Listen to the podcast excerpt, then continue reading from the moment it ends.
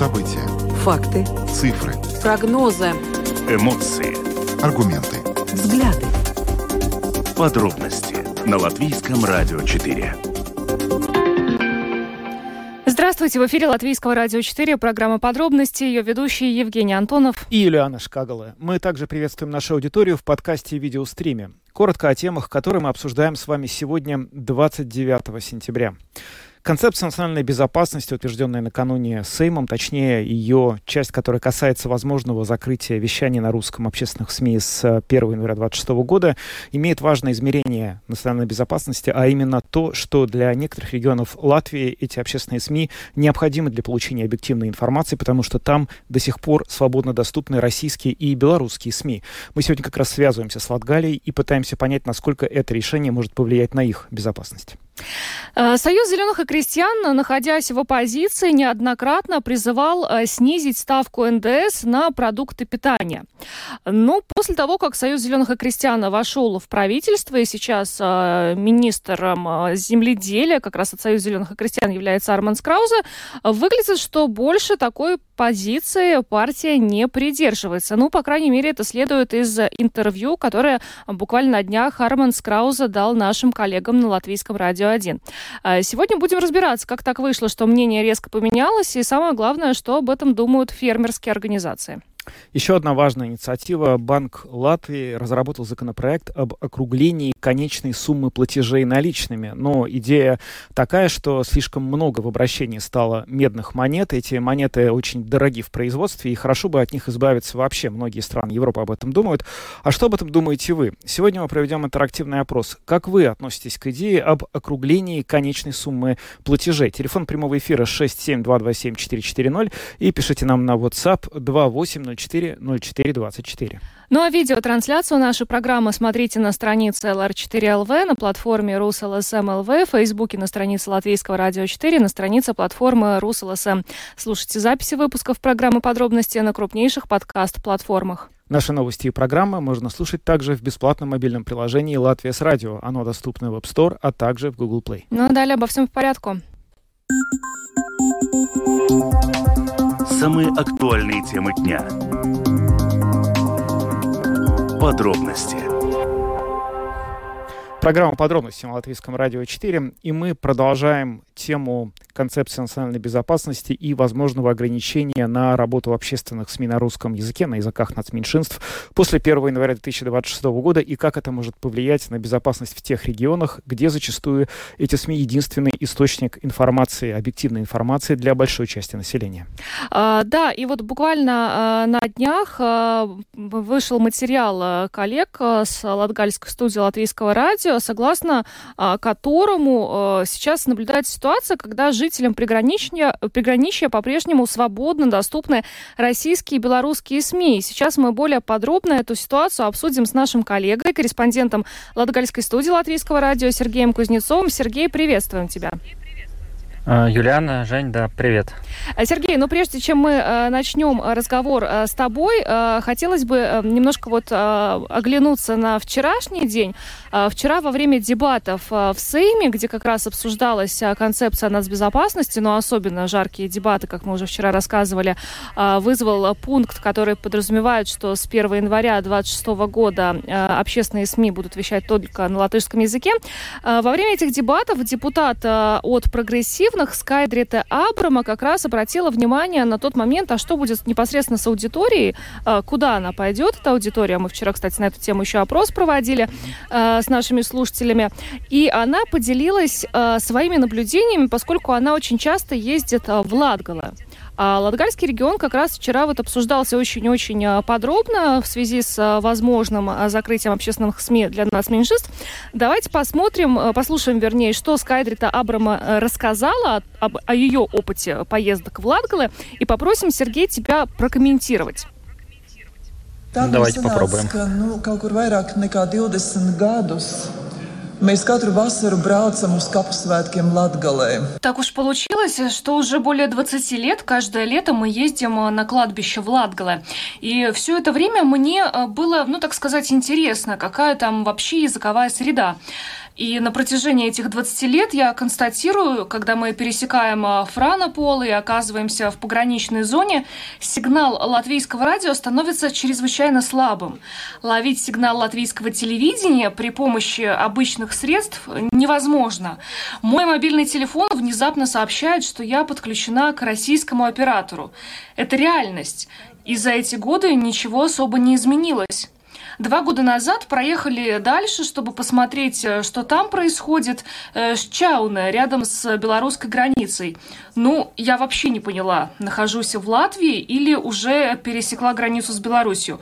Абсолютно никаких сигналов. Заходишь в магазин, везде российские радиостанции. Вся эта информация в российском пространстве. Тут tikai klausies veikalā, visur Krievijas rādio, visa tā informācija Kriev, Krievu telpa. Это был фрагмент выступления депутата от прогрессивных Скайдрита Абрамы вчера на дебатах э, в парламенте. Сергей, ну как ты можешь комментировать э, со своей стороны?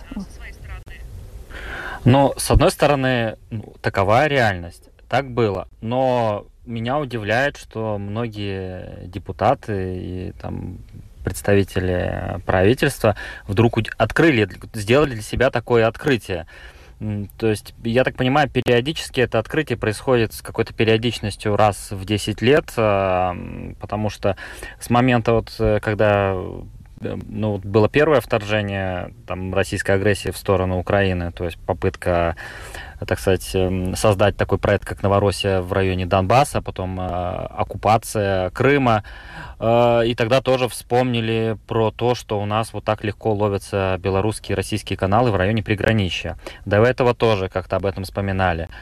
Э, поэтому здесь вот сложно комментировать. Да, так есть, они легко доступны, они легко ловятся, но это не произошло прямо сейчас, это не произошло в феврале 22 года, это ровно столько, сколько существует технически.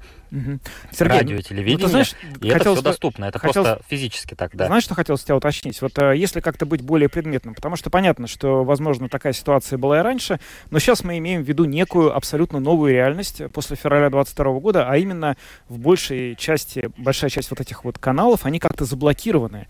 Они все равно остаются доступны доступны. Можно сказать, какое количество, вот если так вот, э, каналов э, России и Беларуси на регулярной основе может ловить русскоязычный житель Латгалии? Ну, это зависит от того, плюс-минус, где он находится, насколько близко. И, ну, там я сейчас э, очень так условно приблизительно и с тем, с кем удалось как-то так э, пересекаться, говорить, ну, там стабильно, там от двух до пяти, да, но это так очень условно, у меня нет точных дат, mm-hmm. чтобы говорить, что конкретно у кого, кто какой пакет ловит, насколько кто специально, mm-hmm. то есть, но это вопрос, да. да это несмотря на то, что они это, заблокированы, эти каналы, по сути, значит, получается, с радиостанциями, наверное, еще легче, потому что, ну, ты просто ловишь этот сигнал. Ну, да, но опять же, надо понимать, что это речь идет о сигнале, который идет с российской и белорусской стороны, то есть это не местные ретрансляторы, то есть тут уже я сейчас боюсь вот эту в область физики, то есть как все это происходит, чтобы тут, ну, тут, тут в, в этом предмете, ну, о, очень плаваю, поэтому, ну, вот технически, да, это возможно. Ну, так же, есть, как и Латвийское радио 4 вот. ловит э, где-то под Псковом. Да, нам, нам рассказывали про это. Ну, то есть получается, что о чем физически идет речь? Что если сейчас вдруг э, в одночасье в, в этом регионе пропадает вещание на русском языке, то, собственно, остается только вот то, что люди, как ты вот нам сейчас подсказал, от двух до пяти каналов по меньшей мере ловят э, случайным образом благодаря тем эффектам физики, которые мы в эфире предпочли не обсуждать. То есть они все равно будут иметь то вещание, ну а, соответственно, нашего вещания уже иметь не будут. Так выходит. Ну, все верно, да. То есть... Э ну, здесь тот же, тот же парадокс, то, о чем я вначале сказал, что вот это открытие делается а, там плюс-минус раз в 10 лет, а все охуют, ахуют, ну, извините так уж за такую грубость, но ничего не делается, то есть ничего не предлагается взамен. Ну, то есть все этому так э, хлопают глазами, широко обсуждают, э, и я боюсь, что э, это обсуждение тоже продлится. Ну, давайте от силы еще пару недель, месяц, и все об этом забудут и оставят наше несчастное приграничие опять вот в этом таком, ну, в таком информационном вакууме, по сути. То есть угу. ничего взамен не предлагается. Вот в чем проблема, мне кажется. Нету каких-то а, пошаговых э, решений что нужно делать, как действовать. Угу. То есть что предлагать э, взамен, то есть какие-то шаги. Так, Сергей, Сергей ты пропал. Ты нас слышишь? Мы тебя перестали. А, опять как-то витала вверх Говори. Декодер или все, ну как-то опять все ушло в никуда. Сергей, а, но а, одно дело это то, что телеканалы э, пропагандистские и радиостанции пропагандистские доступны. Другое дело, есть ли спрос на них? Вот как можно оценить это на самом деле? Латгалия? Ну, сложно говорить. Опять же, коллеги, которые вот, да, проехали э, вдоль границы как с Россией, так и с Беларусью, да, и с кем они поговорили, отмечают, что многие люди просто а, многие потребляют так называемый этот развлекательный контент, то есть музыка, какие-то фильмы в таком плане, а, и стараются дистанцироваться от политики, по крайней мере, на словах. Угу. Здесь, ну, опять же, как бы это не смешало, не, ну, не звучало бы, но в тех же развлекательных программах есть так называемая это мягкая сила, как-то через такой юмор, какого бы уровня он не был, то есть э, преподносится то или иное видение мира.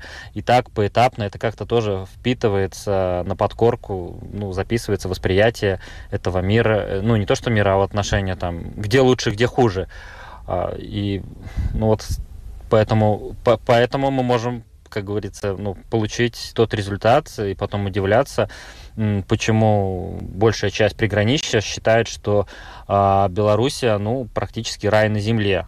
Вот. Mm-hmm. А то, что там бьют людей дубинками, ну, как-то это ну это, ну это же по телевизору не показывают, про это про, по радио не говорят, не говорят, белорусском, по крайней мере. Uh-huh.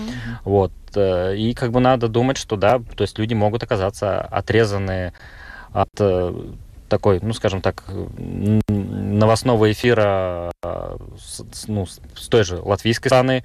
А, она и так тяжело передается, независимо это лат, латвийское радио 1 или латвийское радио 4. И в, и в итоге а тяжело передается, это что, что значит? То есть трудно ловит э, сигнал? Ну, трудно ловить сигнал, он иногда прерывистый, то есть там плюс-минус надо искать. Э, вот. А опять же, ну, много ли людей, у которых есть желание прям вот поймать конкретный канал, будет исходить из того, что легче ловится, вот так он приспосабливается, а, а там уже как будет, как будет все складываться. Ага. Сергей, а если вот в целом брать вот э, события последней недели, очень много было споров э, здесь в Риге и вообще на самых разных уровнях об этой концепции нацбезопасности, конкретно о том ее вот эм, э, фрагменте, том э, куске, который касается вещания общественных СМИ на языках нацменьшинств. Э, в Латгалии ты каким-то образом эту дискуссию слышал, может быть, по касательной? Это обсуждалось? Насколько вообще это стало, может быть, темой для обсуждений в обществе? Ну, прямо так это здесь не срезонировало, потому что, э, скажем, это можно смотреть на примере запрета вот, э, вещания российских каналов, что люди все равно, это не означает, что если закрыть э, все, любое телерадиовещание, ну, в данном случае, вот если говорим о русском языке, независимо от того, это какие-то российские производители, белорусские или вот общественное радио или телевидение Латвийской Республики, человек не перейдет э, на латышский, на государственный, если он в семье, ну, в основном использует русский. Он будет искать э, вариации, как ему на, на том, на родном языке, которому это э, проще, легче, доступно, то есть искать это более простые варианты. И они находятся, то есть люди находят, это если мы говорим о приграничье, то там технически это проще ловит.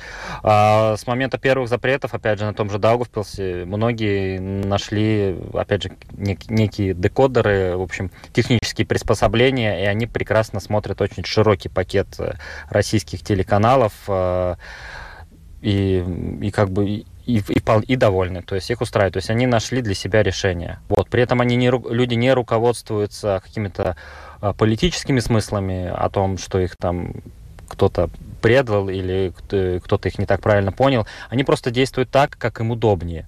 Вот.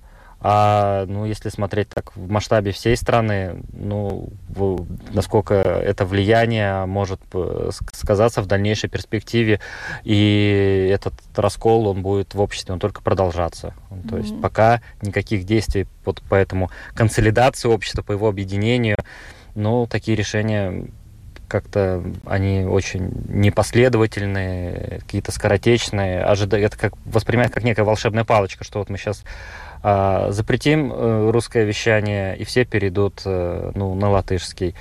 Да, это надо, но, видимо, не тот инструмент. Надо как-то, значит, искать другие варианты.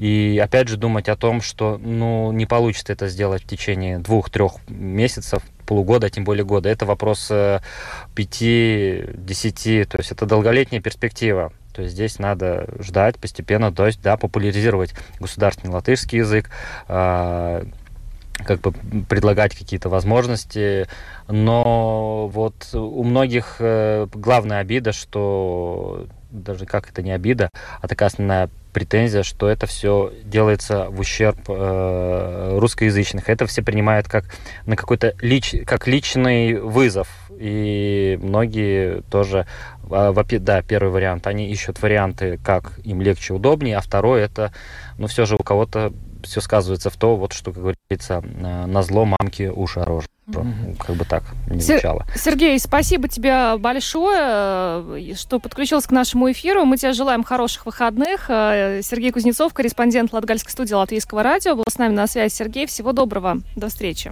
Да, всего хорошего.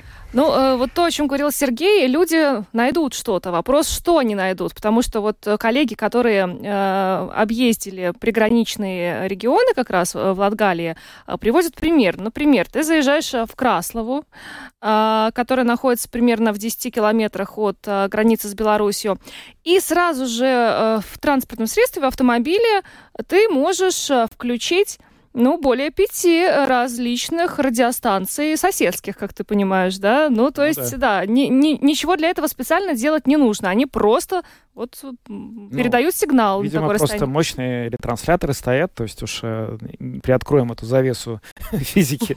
Вот это устройство, которое позволяет подавать этот сигнал. Наверное, там просто с российской стороны, с белорусской стороны недостаточно мощные, и они накрывают. Ну и, и что с ними сделать? Ну что, э, сделать каким-то образом заблокировать? Э, будем глушить сигналы, как э, в советские времена глушили. Ну, то есть, э, наверное, до какой-то степени это можно делать. И сейчас эти запреты, которые введены против э, телевизионных пропагандистов, детских каналов эту функцию так или иначе ну, выполняют. Но ведь полностью же это не закроешь. Они всегда будут. И, конечно, люди, которые там останутся, эм, хорошо было бы, если бы в одночасье они вдруг, э, желательно, чтобы это одночасье прямо в один день произошло, с Новым годом, 1 января 26 взяли и вот э, прямо сразу перешли на латышский.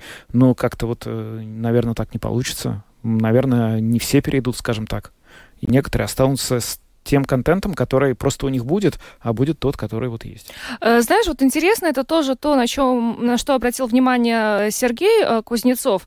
Э, вопрос о том, что Э, кремлевские, там, белорусские СМИ э, доступны свободно э, в приграничных регионах, он ведь не появился в один день. Он, он периодически появляется, периодически депутаты ну, демонстрируют свое удивление по этому поводу, но дальше ничего не происходит. Да. Ну, о чем речь, если у нас, как мы выяснили пару дней назад, некоторые депутаты сами не прочь посмотреть, послушать те самые... Чтобы судить, но только для того, чтобы судить, не для какой другой цели цели. Тут мы не можем их а, подозревать в том, что они смотрят для собственного удовольствия.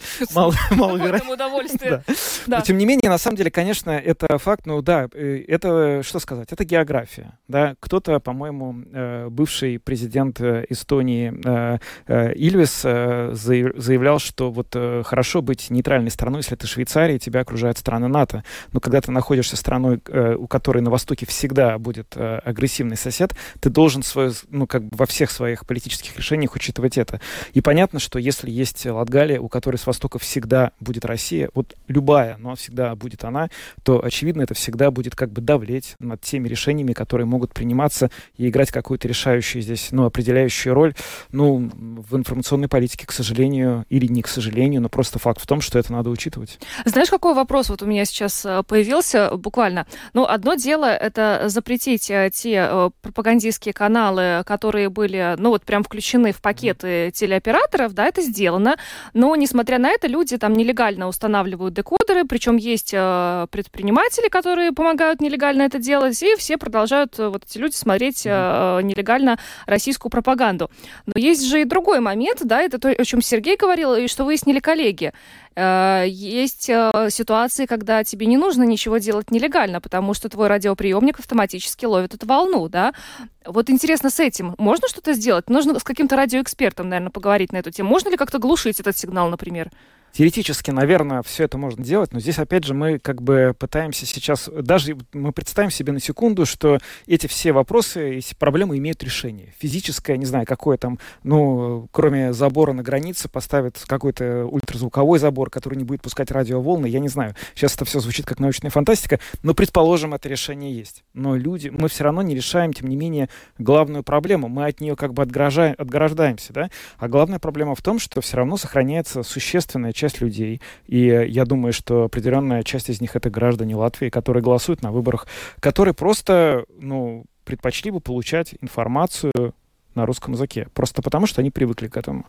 И просто закрыв все другие источники лазейки, ну, мы, наверное, не решим эту проблему. Просто и од одномоментно переключить это на другой язык все равно не выйдет, о чем тоже мы уже говорим всю эту неделю. Не знаю, как-то, какие слова еще можно сказать? Наверное, это вот действительно вот тот фактор, который просто нужно иметь в виду, поставить его в центре всех этих дискуссий, и э, если они жители, они граждане, ну как-то надо найти решение, которое будет учитывать их. Э, сегодня на эту тему в программе «Домская площадь» высказался еще и э, правозащитник, э, бывший заместитель председателя комиссии Сейма по правам человека и общественным делам. Это та комиссия, которая как раз вот отвечает за, за средства массовой информации, Борис Целевич. Он высказался по поводу того самого пункта, который был включен в концепцию национальной безопасности. Давайте послушаем фрагмент этого интервью. Если мы говорим именно о безопасности, то подобные предложения ну, это совершенно откровенно либо вопиющий непрофессионализм, либо сознательное вредительство. Потому что выгоду от э, реализации таких идей получает в первую очередь кремлевская пропаганда. И всем профессионалам это понятно, ведь действительно это не случайно, что и э, Совет по общественным СМИ, и латвийское телевидение, латвийское радио, то есть те люди, которые реально работают в этой области и что-то в этом соображают, выступают против. То есть каким образом это повысит национальную безопасность, никто нигде не объяснил. С другой стороны, мы же все-таки Европа, и в Европе культурное разнообразие признано одной из базовых ценностей. Поэтому, по сути дела, все эти предложения антиевропейские. Правительство утвердило, а Сейм тоже проголосовал. А что дальше? То есть вот какова дальнейшая судьба такого рода документов? Понимаете, это не норма прямого действия. Это, в общем, так называемый документ политического планирования, который, некоторая стратегия, которая должна реализовываться путем принятия каких-то других законодательных актов. И предложение не новое, но вот в такой конкретной форме оно появилось, да, именно сейчас, но вообще в течение последнего четверти века подобные предложения звучали постоянно. Более того, были и практические решения, которые не касались именно общественных СМИ, а частных. Еще в 90-х э, Сейм принял ряд э, э, поправок к законам о прессе, которые значительно сузили возможности работы частных телевидений и радиостанций на других языках, кроме латышского. Еще в 2003 году Конституционный суд признал эти квоты несоответствующими соответственно, именно потому, что свободу слова ограничивать нельзя. Потому что и ограничения по языку, они тоже являются частью вот этого общего принципа свободы слова. Но там речь шла именно о частниках. Что касается общественных СМИ, то этот вопрос никакими международными конвенциями четко не регулируется, только в самых общих чертах, что ну, э, лица, принадлежащие к меньшинствам, не должны дискриминироваться в отношении доступа к прессе, в том числе и по критерию языка. Ну, просто сейчас ситуация изменилась. То есть э, понятно, что вот на фоне российского вторжения в Украину чисто эмоционально э, многие люди как бы воспринимают вот это стремление вытеснить русский язык э, э, иначе, чем, чем до войны, как, как некую э, там некое противодействие агрессору, хотя на самом деле это, конечно же, помощь агрессору. Но и я уверен, что многие депутаты это понимают. и будут пытаться как-то это, что называется, спускать на тормозах.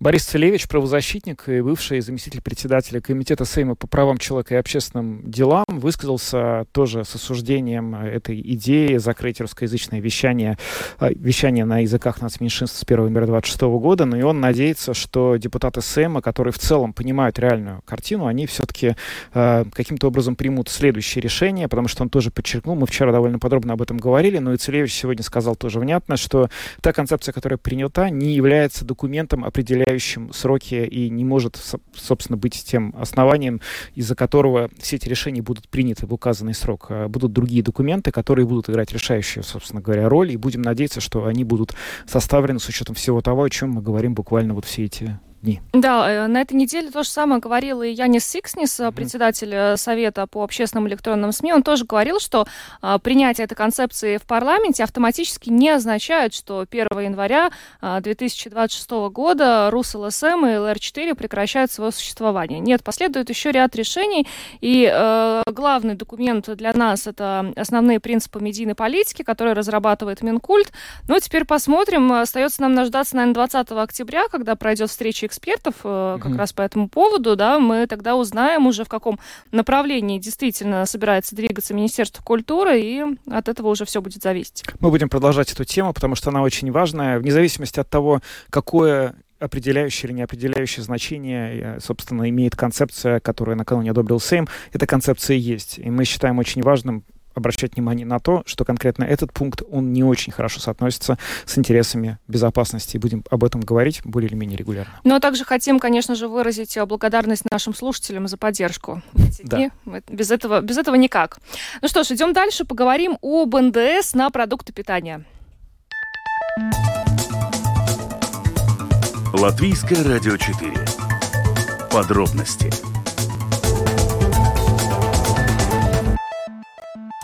Очень интересную историю мы сейчас расскажем, связанную с, э, со снижением НДС на продукты питания. А в чем, собственно, э, она заключается? А, Союз зеленых и крестьян, э, находясь в оппозиции, неоднократно призывал снизить ставку НДС на молочные продукты питания, на молочные продукты хлеб, свежее мясо, рыбу, яйца, ну, на целый ряд продуктов. А сейчас, как мы знаем, э, в стране, ну, до следующего года действует сниженная ставка ндс на овощи и фрукты. Но период заканчивается. То есть в следующем году э, ставка вернется э, к прежним показателям и составит 21% НДС. Но, в общем-то, э, Союз зеленых и крестьян призывал, призывал, призывал.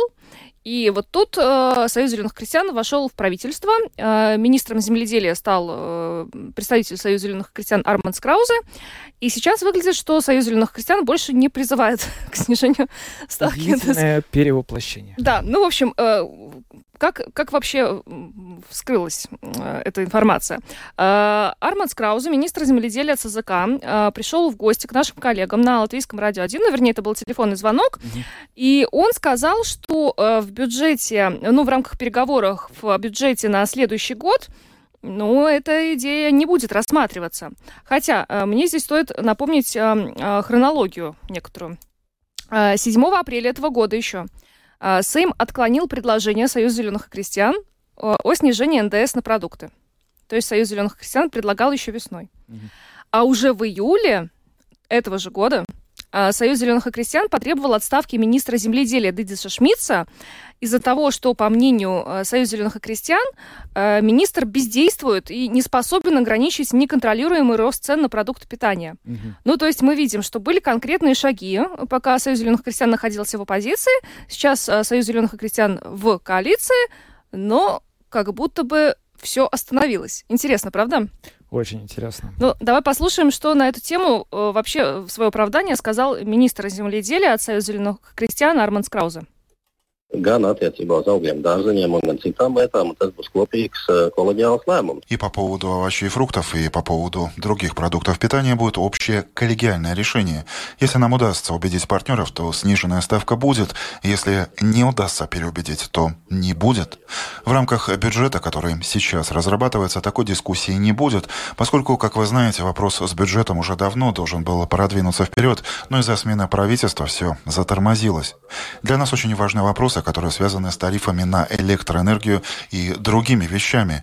Это те вопросы, которые в конце концов нужно решать, и они не являются менее важными. Есть еще один важный аспект, который мы должны оценить в будущем, обсуждая снижение ставки НДС на продукты питания. Не помогаем ли мы этим законам импорту продукции? И если посмотреть на овощи и фрукты, то снижение НДС уже поспособствовало огромному приросту импорта. То есть, снизив НДС, мы поспособствовали росту потребления импортной продукции. И это не является нашей целью. Наша цель – помочь местным производителям.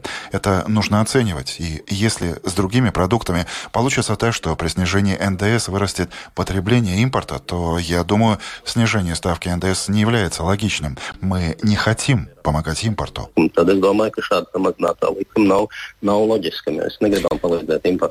Это Арман Скрауза, министр земледелия, который обосновал свою позицию о том, что, собственно говоря, вот этот вот э, сниженный налог, он не будет продолжен, ставка будет нормальной. Что же произошло? Почему вдруг министр изменил свою точку зрения, перейдя из оппозиции во власть? Ну, мы, конечно, не знаем, но есть просто предположение, может быть, более-менее разумное, почему это происходит. Потому что когда ты в оппозиции, ты смотришь на все с позиции борьбы за власть ты думаешь о том, что вот ты придешь, и тебе нужно критиковать тех, кто там находится. Но когда ты оказываешься в правительстве, а, оказывается, что у правительства очень много обязательств. Мы знаем, что в будущем году правительство должно и а, оплатить, собственно говоря, компенсации из этих тарифов, и растущие э, расходы на э, здравоохранение, и на образование. А бюджет и, ограничен. Да, и то, что сейчас происходит с банковской системой, потому что есть принято же решение по компенсации ставок на ипотеку, которые растут за счет роста ставки Евробор. Откуда-то эти деньги все нужно взять? Понятно, что до какой-то степени можно увеличивать бюджетный дефицит, но он и так уже не очень маленький. И тогда возникает э, горькая, но неприятная правда, которая состоит в том, что если что-то можно не э, льготы не, не продолжать, мы их не продолжаем, потому что мы не можем одновременно эти льготы платить всем, да, иначе просто где бюджет-то будет, как мы будем его верстать, ну? Да, ну, возможно, так оно и есть, но вот ассоциация торговцев э, фруктов и овощей не согласна с этим категорически, они считают, что э, то, что э, Армен Скрауза изменил позицию, это плевок э, в лицо местным крестьянам, и, э, в частности, э, представитель этой ассоциации Улдес Яунземс э, говорит, что вообще-то в оппозиции Краузе обещал бороться за отрасль. Но что-то произошло. Вот э, сегодня мы связались с членом правления крестьянского сейма Мартиншем Тронсом. Он тоже, собственно, обосновал, почему с его точки зрения этот пониженный налог, он должен быть сохранен. Вот то, что он сказал. То, что надо понять, что этот сниженный НДС на фрукты и овощи, он, в принципе, очень позитивно влиял не только ну, на цены, потому что цены где-то они снизились, где-то а, покачественный продукт появился, где-то появилась возможность э, приобрести, может, там и больше продукции, да, потому что, ну, качество и лучше, и предложение лучше, и так далее, и так далее. Но это а, снизило теневую экономику а, в этом секторе, скажем так, очень снизило.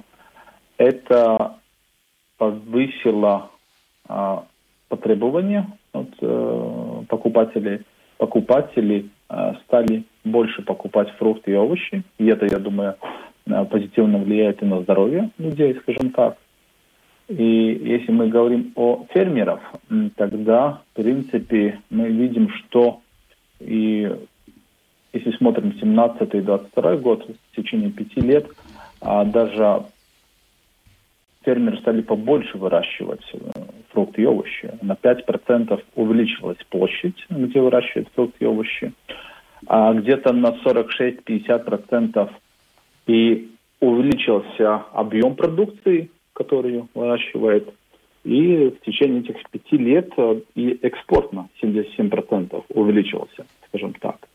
И мы видим, что и, и по другим показателям, скажем так, да, эти цифры тоже увеличились.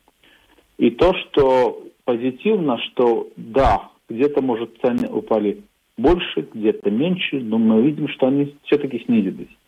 Ну, я, насколько помню, тогда и эксперты вот сельхозминистерства тоже ездили по магазинам и смотрели э, ситуацию с ценами. Ясно, если человек зашел в магазин, он купил фрукты и овощи, и он сэкономил там а, какие-то денежки, да, то на эти денежки он все равно купит что-то другое. И все равно государство заплатит НДС, скажем так, да, купит другие продукты питания, может быть, и так далее, и так далее. Но, в принципе, государство, я думаю, что от этого, ну, если просто посмотреть э, таблицу Excel, да, то в конкретной позиции, может быть, там появился минус. Но есть и другие позиции, да, в Excel, где появляется большой плюс. Я думаю, что основной плюс – это э, снижение теневой экономики. И по э, расчету экспертов, ну, мы знаем, что средняя теневая экономика Латвии это где-то 20%, региона даже 30%. Конечно, сейчас э, основной аргумент, почему государство э, не хочет э, и в следующими еще там на 2-3 года продлить э, сниженный НДС на фрукты и овощи, это то, что как, как бы якобы увеличилась продажа и продуктов, которые завезены из других стран.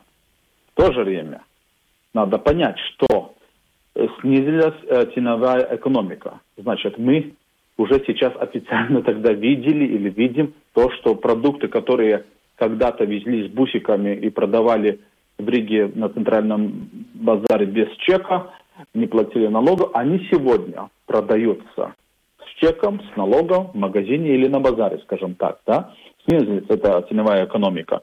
И главное то, что люди больше покупают фрукты и овощи. У нас проблемы у молодежи с тем, что они э, весят больше, чем в своем возрасте надо было бы весить, скажем так. Значит, проблемы с питанием, скажем так. И очень позитивно то, что в школах и дают и молоко, и, и, и фрукты, есть специальные программы. И, в принципе, фрукт он, э, и овощи, он сейчас наиболее доступен для, для покупателя, потому что я думаю, что цены ну, тоже как бы лучше стали. Мартин Штронс, член правления крестьянского Сейма, предсказуемо заступился за сниженный НДС. Он считает, что, в общем, все аргументы в пользу того, что этот НДС нужно вернуть э, к обычному уровню, несостоятельные, что даже те деньги, которые кто-то и сэкономит на ндс, он потратит потом, и все равно в экономике они будут, что существенно удалось э, как бы снизить уровень теневой экономики вот э, в сельском хозяйстве в, в, в той части, которая касается реализации фермерской продукции. Но тема очень большая, конечно, объемная, и здесь нужны комментарии специалистов, чтобы разобраться, кто прав, кто виноват. Ну вот, ну что, такие вот э, бывают иногда политические кульбиты приходится делать политикам, которые... Кульбиты не то слово. Которые переходят из позиции в позицию. Ну, мы поняли, по крайней мере, что реально э, в рамках дискуссии о бюджете на следующий год этот вопрос рассматриваться не будет. Угу. А, возможно, действительно есть объективные причины, и мы видим экономическую ситуацию, и что творится с Евробора, что творится со счетами на электроэнергию, но... Э, может быть, потом э, Союз зеленых крестьян вернется к своей позиции. Все. Да, очень может быть, потому что ведь это же не закрывает тему. Возможно, результат того, что налог повысит, он будет хуже, чем ожидали, и просто вернуться к этой инициативе, что нужно с пониженный налог оставлять. Так что все возможно. Давайте просто посмотрим, как будет происходить события дальше. Идем дальше. Самые важные темы дня. Подробности – watch it.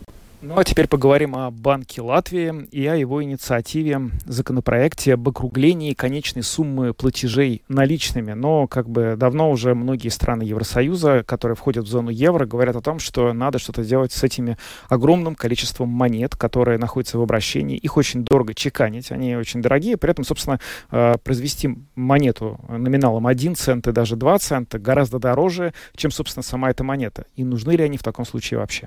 Ну и, собственно, э, что подразумевает это предложение Банка Латвии? Приводятся конкретные примеры, как э, эти суммы могут быть округлены. Например, если конечная сумма вашей покупки в магазине составляет 12 евро 23 цента, то при оплате наличными в кассе придется заплатить 12 евро 25 центов. То есть округляться будет до, до 5, э, потому что э, отказ от 5-центовых монет в настоящее время не обсуждается. Да? Э, если же итоговая сумма покупки составляет 12 евро 22 цента, то покупатель заплатит в кассе 12 э, евро 20 центов. Угу. Ну, то есть, получается, э, в какой-то момент вы э, переплатите пару центов, в какой-то момент вы не доплатите пару центов. Но я не знаю, мы сегодня эту тему с вами обсудим. Просто я, ну, вспомнила, что у нас некоторые банки, я не буду называть какие они предлагают, э, ну, похожую опцию. То есть ты приходишь в магазин, э, ты из, изначально подключил э, себе вот услугу, что твои платежи, конечные суммы округляются. И что, собственно, происходит в этот момент? Если, например, округляется сумма твоей покупки, то вот та часть, которая округлилась, она идет на твой сберегательный счет. То есть ты эти деньги, в конце концов, они оказываются у тебя на сберегательном счете. Здесь же будет работать иначе. То есть какой-то раз ты не доплатишь немножко магазину, а какой-то раз тебе сдачи не дадут. Ну вот поэтому мы решили с вами сегодня эту тему обсудить. Да, давайте поговорим. Значит, наш вопрос для сегодняшнего интерактивного вопроса звучит так. Как вы относитесь к идее об округлении конечной суммы платежей? Телефон прямого эфира 672274440 и на WhatsApp можно писать уже сейчас 28 804 04 24. На самом деле, конечно... А, вот уже есть первый звонок, сейчас мы примем, а потом скажу. А, да, здравствуйте. Здравствуйте. Ну, я отношусь к этому положительно. Но у меня претензия к банкам, потому что ни в один банк не зайдешь в другой раз. Надо очередь какую неделю. Второе, валюту раньше на каждом шагу доллар можно купить. Сейчас нигде. Ну что это за работа банков неудовлетворительна, а счет открыть это вообще проблема. А зачем доллар? Коротко и ясно. А доллар-то зачем? Ага, так, ну ладно, это мы не выяснили, но будем считать, что зачем-то нужен. Здравствуйте. Добрый вечер. Добрый. Только положительно, потому что, честно скажу, от мелочи бывают даже кошельки маленькие вот эти, где собирается сдача, mm-hmm. если карточкой не расплачиваешься, даже они рвутся даже, и не знаешь, куда эти копейки деть. Я бы даже и 5 центов сократил бы, чтобы только желтые вот эти 10 и 20 были песни. Ну, это по-щедрому прям. Ну, хорошо, идею поняли. Так, а, есть еще звонок. Здравствуйте. Добрый вечер. Как всегда, только из частной практики. Знаете, вот что касается вот этого Э, есть закон подлости, а есть закон медных монет. То есть э, тот у тебя не полный карман, а у тебя кассирша, наоборот, злится, куда мне их девать. А то вот, как вчера вот кто-то в кои-то веке завелась у меня э, полтинничек 50 евро, она специально пошла куда-то уменять. То есть не было у нее сдачи. Я говорю, ну дайте его, там, там на 3 цента сверху 10, там легче все равно будет отдать э, больше ровных монет. Я зачем подумал, вот идею подкину, а, чтобы, так и так коммерция возьмет, математика у нас денег много, и вот эти 2 цента, они будут миллионы как-то рассчитывать по-любому.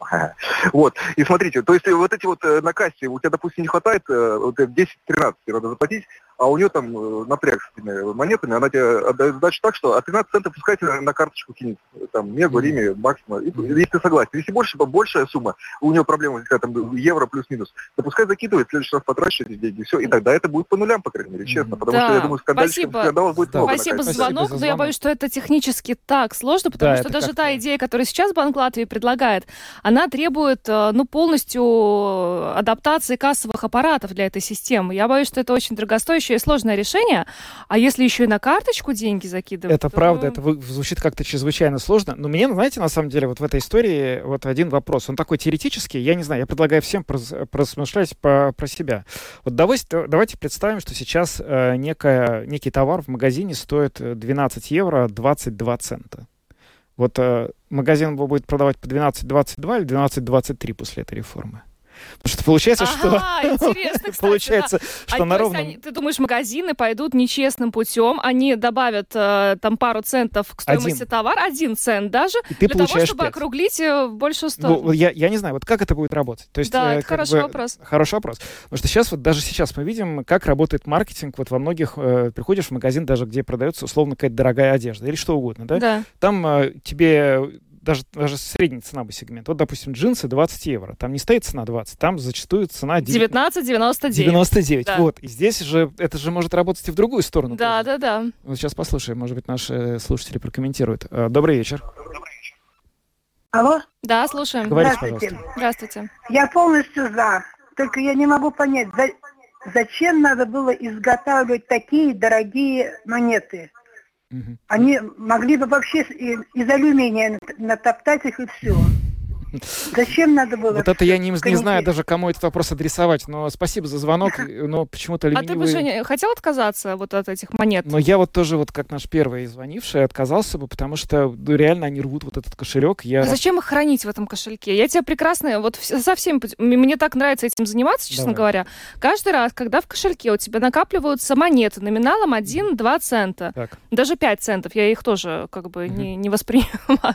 Ну, то есть ты приходишь домой, должна быть привычка. Вот у тебя дома в коридоре стоит какая-то вот емкость там условно, и ты туда сбрасываешь все эти монеты. Ботинок.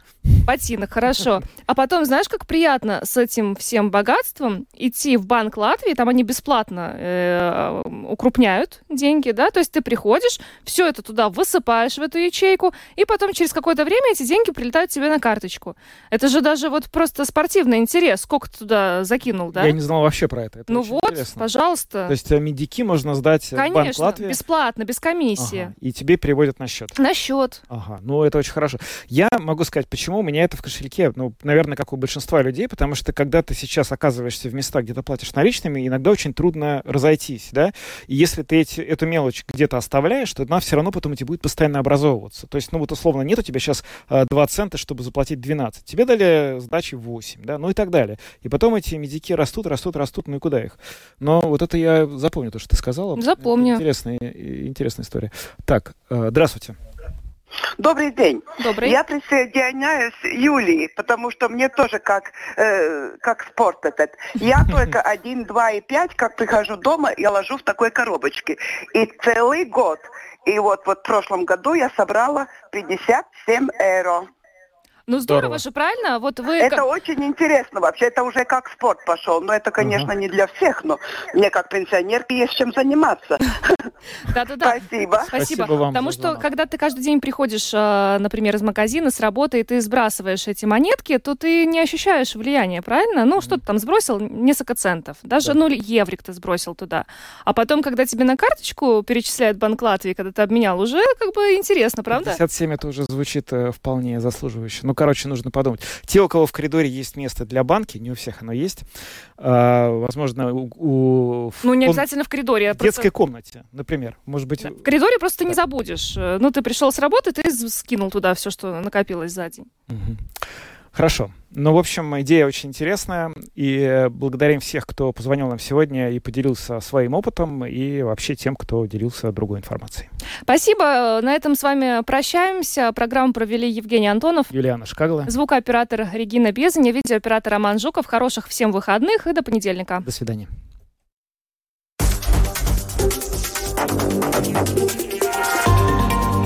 Латвийское радио 4. Подробности по будням.